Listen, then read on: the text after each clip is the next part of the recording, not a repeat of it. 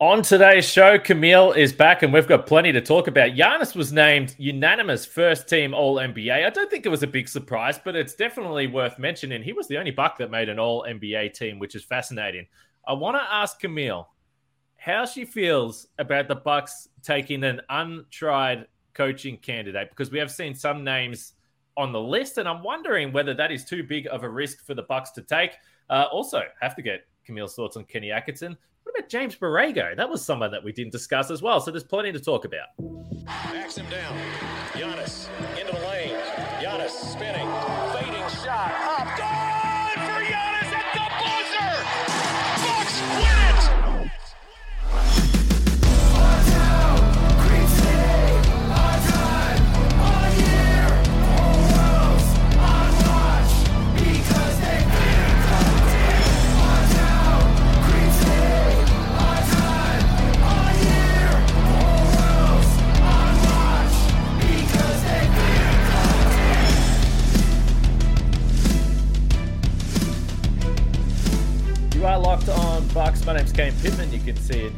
show Monday to Friday, and also from my work over at ESPN. And alongside me, from this show, as many times as I can bring her on, as well as the Tech Fail podcast, Camille Davis, absolute favorite of not only mine but the listeners. Let's be honest about that, Camille. It's great to have you here, uh, and we also say it's great to have the listeners here. We appreciate the support, uh, whether you're listening, whether you're watching. Uh, it helps us big time, and there is just so many fascinating talking points about the Bucks. It's normally I get to the off season and I'm depressed and I don't know what to talk about, and I'm frustrated that I'm doing this show every single day. But it, feels like with the Milwaukee Bucks right now, there is news every single day, uh, and that's why we're continuing to see big listener and viewer numbers, which we appreciate. It's free to subscribe, uh, comment, like, give us your thoughts on what the Bucks should be doing or all the news that continues to drop. It's free to do, and it helps us keep uh, pumping out this show on a daily basis. So we really appreciate it. Uh, Camille, we haven't spoke that much about what candidates could be on the list. Mhm. So I want to get into that today. Like I said, I want to ask you about how anxious, or maybe not anxious at all, you would be about a completely untried coach. Uh, but first, Giannis, unanimous All NBA the fifth straight year he's been unanimous. So every year, not that it's about Bud, but that is how we define the era. Yeah. In the five years that they've been a contender, two MVPs for Giannis, five straight All NBA, and unanimous in every single one of those years. When I looked at the votes, that was the first thing I looked at because we discussed a couple of days ago that he wasn't on an all defensive team. But it's still fun. I, I don't think it's it's stopped being fun seeing Giannis so clearly at the top of this list among forwards that Jayson Tatum's there, Jimmy Butler, Jaylen Brown, LeBron James, some big names, and Giannis still sat at the top of the tree. Yeah, that's one of the things when I saw that he didn't make the all defensive teams, it was a mild shock where it was like, oh, that's interesting. I would have thought that I would see his name at least on the second team, but uh seeing Brook and Jrue on there, I was like, well, if there were going to be two of the three to make it, those would be the two that I would have put on that team as well. And on top of that, Giannis is probably going to be recognized all NBA as well, first team. That was my mentality thinking about it. And to see that he was a unanimous first team selection again for the fifth straight year, that is impressive. And it's also interesting with the context of his, you know, tired disrespect. I'm coming next season tweet um, that's been making the rounds. And now he has the the spliced video of him talking about Yeah, yeah. failure with Kobe, which uh, has been setting off NBA Twitter for a few different reasons. So uh, it's nice to see that he is getting acknowledged, and I'm sure that in his heart he knows like people respect his game to a certain degree. So another All NBA lock for him um, should solidify that in his mind, but also be further motivation for him as he continues to put that chip on his shoulder to come back stronger next season. It is fascinating because I discussed with Justin, and I love it. If there's a chip on his shoulder, I'm, I'm like, yeah, bring it on. Let, let's go. Let's see what he can do next year and take his game to a different level. Uh, but then you do get unanimous All NBA, the only player to do that 24 hours later. So it's in- it's interesting. I don't think there's total disrespect for Giannis, but it's still uh, fun to see. As I said, one of the other things we discussed during the back end of the season was uh, the guards. It was safe to say that Brook Lopez wasn't going to be All NBA, despite the fact first team All Defense, finalist for Defensive Player of the Year. Brook Lopez actually got uh, one vote, a one uh, third team vote there. Uh, other centers, so he was actually still behind Anthony Davis, Bam Adebayo, Kristaps Porzingis, who didn't uh, make the All NBA third team. But you knew it was going to be Embiid. He gets 1st mm-hmm. team. Jokic gets second team, which feels kind of harsh in its own right. I mean, that doesn't feel quite right. And then the third team uh, center, Domantas Sabonis, who we discussed as well. So Brook Lopez misses out. Jrue Holiday actually wasn't that close. He finished with 39 total votes, uh, five second team votes, which is interesting. He had one first team vote. I'm not sure who mm-hmm. that was. Uh, and then 19 third team votes. So he finished on 39 total points. Ja Morant was still ahead of him in the guards that didn't get those votes, but Ja Morant had 44. And then you had to go all the way up to Damian Lillard on 137. So it actually wasn't that close for Jrue. And we discussed it, and I, I wanted to try and talk it into existence, but in the end, it wasn't that close. Yeah, it, we're at a point in the league right now. There's a lot of talent in the yeah. NBA right now. This is not, you know, the Eastern Conference years of the NBA where only one conference was good. Like there is talent spread all amongst this league, and Jrue had a really good season. And it's not a knock on him to say like you're not all NBA. It's just that there are some other guys who have had outstanding seasons. Like I was happy to see that Dame made it to third team, although Portland was so bad. But Dame had a career year. Like he was outstanding, although everything else around him was just falling apart. And looking at De'Aaron Fox on the third team, like I would give it to Swipa too, like clutch player of the year now as well. Uh, what he was able to do along with Domantas Sabonis and turning around this Kings team and actually taking them to the playoffs. A really thrilling, you know, seven round series with the Warriors. Although when it comes to these awards, it's just regular season. And when you look at just at the regular season resume of the guys who made these teams, I feel like they got it right. SGA breakout year makes mm. sense for him to be first team. Luka is Luka, Luka Magic. Even though you know Dallas kind of trailed up at the end there, Luka was Luka throughout the year. Steph Curry, Donovan Mitchell, like it just just not enough room on you know on these teams for Jrue. Which again is not a knock on Jrue. It's just a credit for how talented the league is right now. Yeah, I agree. And overall for Jrue, All Star, first team, all defense, pretty nice here. Mm-hmm. Uh, again, didn't finish the way we would like it to, but yeah, pretty spectacular year all around for Jrue Holiday, I would say, certainly during the regular season. Uh, I want to get to the untried coaches. That is the big topic for today's show uh, that I think is going to be fascinating to get into. Uh, but just quickly, we had a, a, detailed podcast on Kenny Atkinson from our friends on, on Locked On Nets, Adam Armbrecht, yesterday. So I really found that an interesting chat. So if you missed that podcast, go back and find out some more about Kenny Atkinson. But what was your I- initial reaction to this? Because he is a coach that was pretty highly regarded. And as Adam kind of suggested on that podcast, it's not like he got fired in unceremonious right. circumstances. They just completely shifted the course of the franchise and, and went with a different guy. Yeah, when you look at those Nets team, it was right, you know, before KD and Kyrie arrive, and you're watching this team, and you're like, wow, like this Nets team is really building something. They're coming out of the the wreckage that was the you know big Celtics trade that they had yes. to get KG and Paul Pierce over there, where they emptied out a lot of their assets. So to see them rebuilding at that time and seeing how Kenny was coaching that team, it was kind of like this this could be special. And then next thing you know, you have these superstars who come into the building, and everything changes to fit that schedule. So um, like you said, he just kind of had to go because he didn't fit those plans anymore. Now, I have not gotten a chance to listen to the episode with the deep mm-hmm. dive on Kenny Atkinson, so I'm definitely going to do that.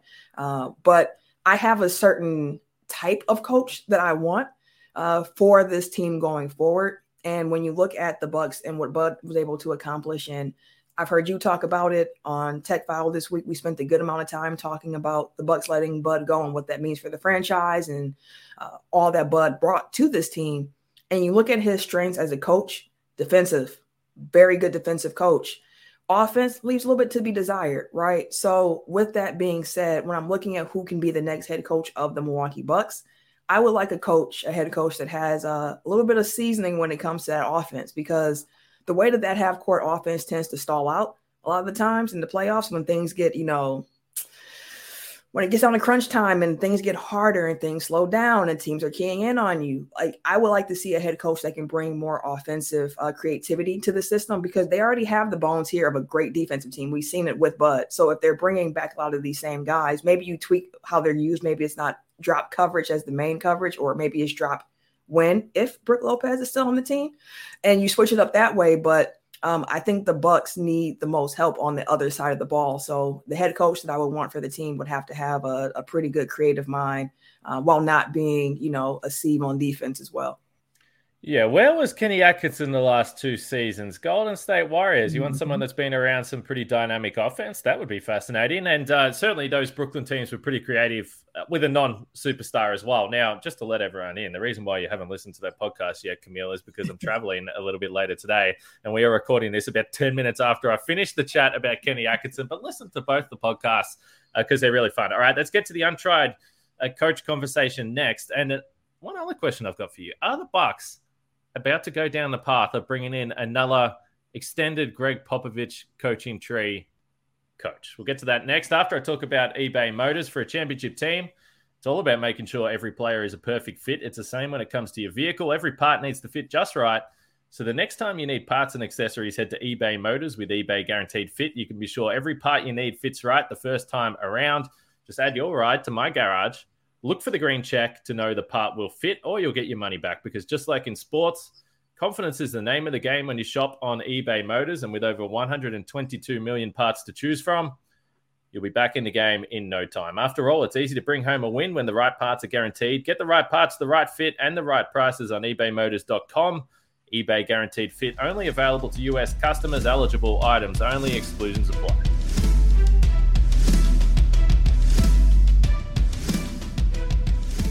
Uh, plenty still to get to next week on Locked On Bucks as well. So make sure you jump back in. Uh, let's be honest, there's going to be some more coaching news, so we'll be able to continue to sift through that. Uh, Frank, I look if Frank's listening to this, I, I know you just brought another kid in, into the household, but at some point you gotta you gotta pony up and uh, podcast here with Pitman. We need we got financial stuff to talk about. The people are hungry for the salary cap stuff, and let's be honest, I'm not capable of doing it with the nuance of Frank Madden. So we're going to get to that uh, next week as well because the Bucks are in an interesting financial position. Uh, one other name, and this isn't an untried coach, but one other name that came up uh, from some reporting from various sources, James Borrego. Now, this is fascinating because Kenny Atkinson has worked with Mike Budenholzer before in Atlanta. James Borrego was with the San Antonio Spurs for a number of years. Mm-hmm. Becky Hammon is another name we might mention later in this podcast that's obviously been around Gregg Popovich as well.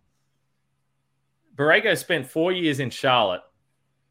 Uh, not a winning record, but uh, let's face it, they weren't great teams.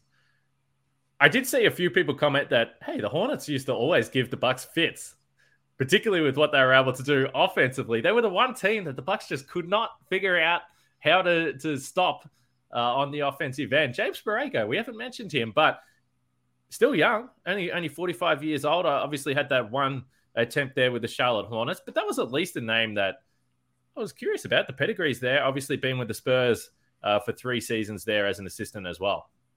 Yeah, it's funny.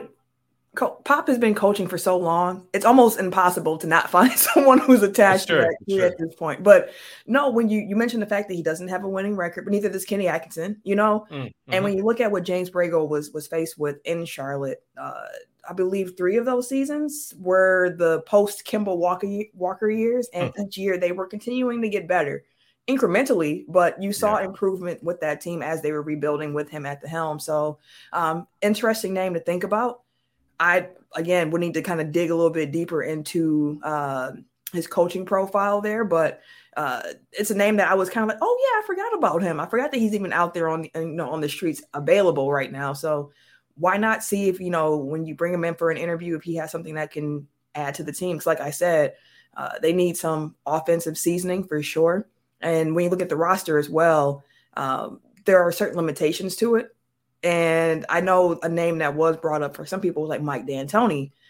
And it's an interesting one, of course, because we all know what D'Antoni can do. But um, on Tech File this week, uh, my co-host Eric pointed out the fact, you know, when you look at D'Antoni teams, he was at his best when he had a really solid point guard, like a true floor general point guard. So when it didn't work out as well, he didn't have that in New York and in LA and Milwaukee might be more in those realms than so much than like the, the Phoenix realm. So uh, I think fit does, you know, personnel matters with that. And I think James Borrego, going back to him, could make something work with this roster, given the fact that he was able to make something out of a rebuilding roster in Charlotte. So it's an interesting name to consider.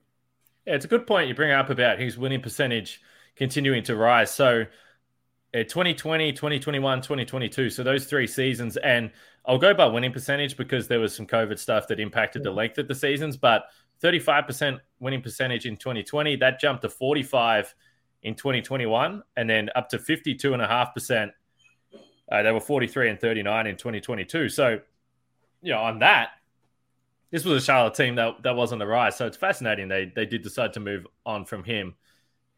I'm I'm curious about the idea of bringing in a completely untried coach and what that might look like because Jon Horst has spoken openly about learning a lot from the process of bringing in Mike Budenholzer and what that organizational stability, the personality can bring and how beneficial that can be. And clearly there has to be a basketball side of this with X's and O's and all those types of things. Like we understand that. But as I mentioned, some of the links that are there, Charles Lee, obviously someone they know very, very well. Uh, Becky Hammon, who has at least been mentioned and not necessarily with the Bucks this time around, but has been previously spent a lot of time with the San Antonio Spurs and then has gone off and done her own head coaching and had you know, immediate success. Let's say that. Yeah. So if you look at some of those names, and there, there might be some other names out there, uh, would you be anxious more so with someone that hadn't had that head coaching role than someone I, I guess is a little bit more of a known commodity? A little bit, just being honest about that. And part of it is because, I mean, the reason that Bud was let go is because he came in, established a culture here in Milwaukee. They won a championship, and then the bar rose again for what this team expects to happen. So now it's a championship expectation year in and year out. Now that we've actually got over that hump, and he was unable, you know, to do that this season, so they decided it's time for a change. Although Bud is gone, the expectation still remains of this is a championship team. We expect to be out here playing in the finals, Eastern Conference Finals, the NBA Finals. Like that's the bar here right now. Like this is a championship team. So my, my hesitation with bringing in a new coach, someone who's unproven, um, is that they're going to have they're going to be walking into a first time coaching gig with some really big expectations. It's different than coming, you know, starting your career in Detroit right now where they're rebuilding, and you're going to have time to be able to grow with that team, and you're going to get a little bit more leeway to learn on the job. Head coaching is not an easy job. So hmm. to bring in somebody who's brand new into a team with these types of expectations, especially, I know Bucks fans aren't don't want to hear it, but we're on Giannis timeline again because he's eligible to sign that extension this year. Um, a couple years left on his contract, so we're also in that window as well. So if you bring in this rookie head coach, um, not only do they have the expectations of championships, but they're going to have the expectations of keeping the superstar happy. So there's a lot to juggle there, and I'm not sure if a first-time head coach uh, would want to walk into that situation or if it's even fair to put them into it. But again, if a first time head coach does get hired, that must mean that they knock that interview out and you know the team see something in them that they think can be a fit for what they have going forward. But personally, I think it's just a hard situation to walk into. And uh, I'm not sure if I would want that. And thinking about Charles Lee, I said the same thing with uh, Darvin Ham, which for a while there it was looking shaky in LA with Darvin Ham there and fans calling for his job. And it was just a lot of noise around Darvin Ham. And I just kept saying, I hope he goes somewhere, you know, where he gets a chance to, to establish some roots and really, you know, get into his head coaching. Looking good for Lakers right now. Um, but when Charles Lee thinking about that, like, is it more appealing to stay here in Milwaukee with those expectations, or is it more appealing to go somewhere like Detroit, like I mentioned before? So I don't know. Personally, I wouldn't be as excited for a first time head coach, but we'll see how it goes. Yeah, I think that's interesting. I'm just looking up uh, the Lakers uh, coaching staff as we go through that. But I, I, want to talk a little bit about that because you bring up Darvin Ham. Uh, Taylor Jenkins is another one. So, because I, I, think the conversation around Charles Lee is interesting. There's going to be familiarity there. But I've got a question regarding Charles Lee and what we've seen in previous years with the head coaches or assistant coaches we've been familiar with. So let's get to that next.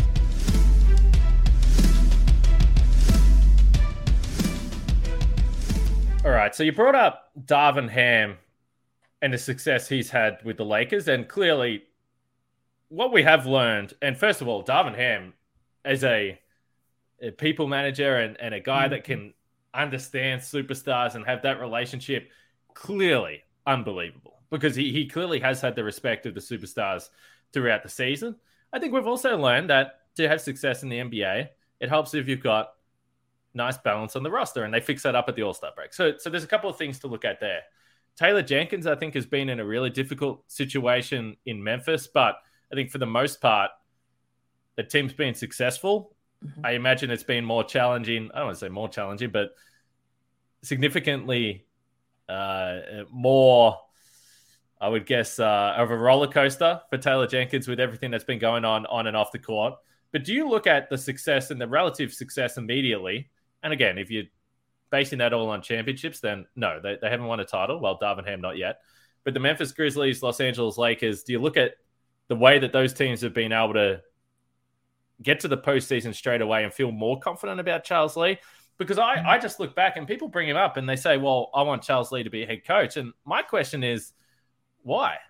And I'm not saying why as in I don't want Charles Lee to be head coach. I'm just saying that I can't wrap my head around how you can be like, yeah, that's that's why I want an assistant coach that hasn't been there before to be in the job. So that's why we've got everyone, Charles Lee, uh, Becky Hammon, Chris Quinn is someone that we have one commenter on YouTube. I have to mention him because he gets in every day and says he should be the head coach. Like I, I don't know. Like I would be more apprehensive about that, just because I, I don't, I really don't know. We haven't seen any evidence in front of us to suggest what they're going to be like. And that's the hard part about, especially looking like assistant coaches, because when it comes to a coaching staff, you're not exactly sure of what they're handling. Like they're just a unified front, and the head mm. coach is the face of it. So I have no idea exactly what Charles Lee has brought to the schemes, to uh, managing the players' expectations, to being a people. I, I, I just I don't know. Same thing with uh, you said Chris Quinn in Miami. Like I, I, I couldn't tell you exactly what they do. So like that's the thing with assistant coaches, where it's like I, I don't, I can't be confident like that's the guy because yeah. I see it because I I don't know because they're a unified coaching staff. So it's like you don't know until you take that leap of faith with them and you see them finally in that head coaching role to see what happens. Because even with Charles Lee, it's like, okay, you're coming from this bud tree, you were on this bench uh, this year, so you saw how everything went what about what you would bring to the team is so different than what we just got done seeing while you were on this bench as well. So it's, it's that aspect of it. And like i don't have the answer to that. And i'm sure the bucks will ask it and and you know when they interview him about the position. But as a fan from the outside looking in like i, I couldn't tell you. I couldn't tell you. But there's upside clearly to someone like charles lee because the the benefit of going with someone that's untried is that the ceiling can be very high, and, and once they get their shot, they can they can take you there. And you think about guys like Spoelstra now, yeah, he had some pretty serious uh, superstar power there that catapulted him, but he's proved himself over a long time. Uh, Udoka in Boston, again, another San Antonio guy. So I think that the comfort you would have if it's an untried coach, if it is the Charles Lee or Becky Hammon, is that you know that they understand – how a really stable and successful franchise operates. So I don't want to bring out the word habits because it gets brought up too much in Bucks press conferences, but they would bring good habits to, to the table. So I think they would be untried in terms of Charles and, and Becky, and there's, there's others, but there would be maybe a little bit more comfort with those guys. But the one thing I would say with Charles Lee, I would have to imagine because Giannis knows him so well, like Giannis, and it's not all on Giannis but he would have to. I mean, that's the one that he absolutely can tick off, right? I mean, he's been around him for years. Theoretically, yeah. Because, like you said, he's been around for years. And I believe it was Horst who mentioned, like, you know, the beginning stages, they're going to handle everything. And then once they kind of whittle things down, they're going to bring some of the players in to be part of the interview process as well. But if Charles Lee is moving along these ranks with the Bucks, uh, I would think that, you know, like you mentioned, Giannis is kind of sitting there and being able to give his opinion on that because he knows him well. Most of the players on this the team, they know him because he's been around. And I I don't know if that's good or bad for it, like internally, they know. But again, when you think about that whole unproven coach aspect of it, I could see why there would be fans who want to go that route because you don't have any frame of reference. It's a blank slate. So you can be as optimistic as you want to be about the prospects of what they can bring to the table. And there's no track record that you can look at, like for the established coaches, and say, well, this is where you went wrong. This is what you do wrong. Um, not considering what the roster makeup was, all the other factors that were at play. If front office had a voice in the conversation, whatever the case may be. So, yeah. Uh, and one thing too with Charles Lee, now I'm thinking about it as well because I know he's a finalist as well for that Detroit job. So. Hmm or with how the timing of the Bucks search is going to affect that. And if it's a thing where it's like Detroit offers him, is he going to say like no because I'm still in the process to interview for this job with Milwaukee because from reports that have come out, it seems that the Bucks also want to talk to some guys who are currently under contract with teams. So I'm not sure how that process would work when it comes to the timing of it. So um, it's going to be an interesting proposition for for Charles Lee. Yeah, and I'd, I'd be, you know, maybe he wants to to try something else as well. I, I would say that, you know, again, based on the assistant coaches we've seen move on from underneath Bud, like I would bet that Charles Lee is going to be a good head coach. I, I think the big question for the Bucks is whether they want someone completely new that hasn't been a part of this last five year run. So it's going to be fascinating. But let us know in the YouTube comments: Do you lean one way or the other? Untried head coach or someone that we've seen, uh, whether it is in Atkinson or Borrego. I know Tyler and Nick Nurse keep coming up as well, but those types of names that we have a bit more familiarity with, uh, let us know uh, what you think. But clearly, this conversation is going to continue to roll on. But it's interesting and it's good to get the different perspective of everyone. I'll continue to try and do those podcasts with people, the experts from different cities that know these uh, candidates a little bit more as well. We've been asked, uh, we've had a number of people asking for a Becky Hammon pod, so we'll try and knock that out uh, next week as well because it has felt for a long time that it's only a matter of time before uh, she gets a chance in in the NBA, which would be fun. So we'll keep talking about it, Camille. I'll drag you back on without question next week. You know that. Sounds like a plan. We'll catch you on Monday.